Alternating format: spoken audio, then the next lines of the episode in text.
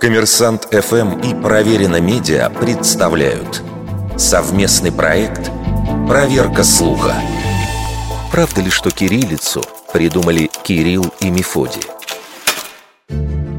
Официальная версия гласит, создателями русского алфавита в середине IX века стали два брата-монаха родом из греческих Салоник, который славяне называли Салунь. Салоники в те времена были двуязычным городом, и братья свободно владели местным славянским наречием.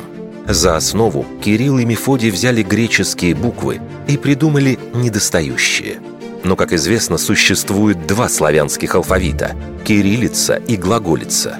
Кириллица – это и целое семейство современных алфавитов, и уставной шрифт, которым написаны древнерусские рукописи с XI по XIV века и старославянская азбука под названием «кириллица», а глаголица, почти полностью совпадая с кириллицей, по структуре и звуковому значению букв, сильно отличается от нее начертанием.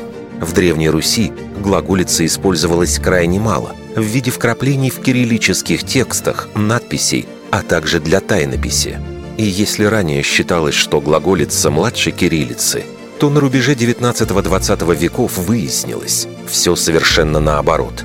Более того, лингвисты сделали вывод, что Кирилл и Мефодий с высокой долей вероятности были создателями именно глаголицы.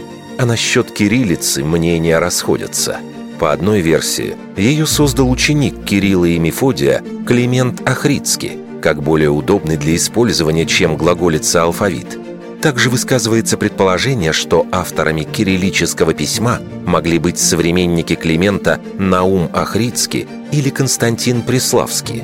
Но так или иначе, подавляющее большинство ученых считают, что Кирилл и Мефодий изобрели именно глаголицу и исключительно ее. Вердикт.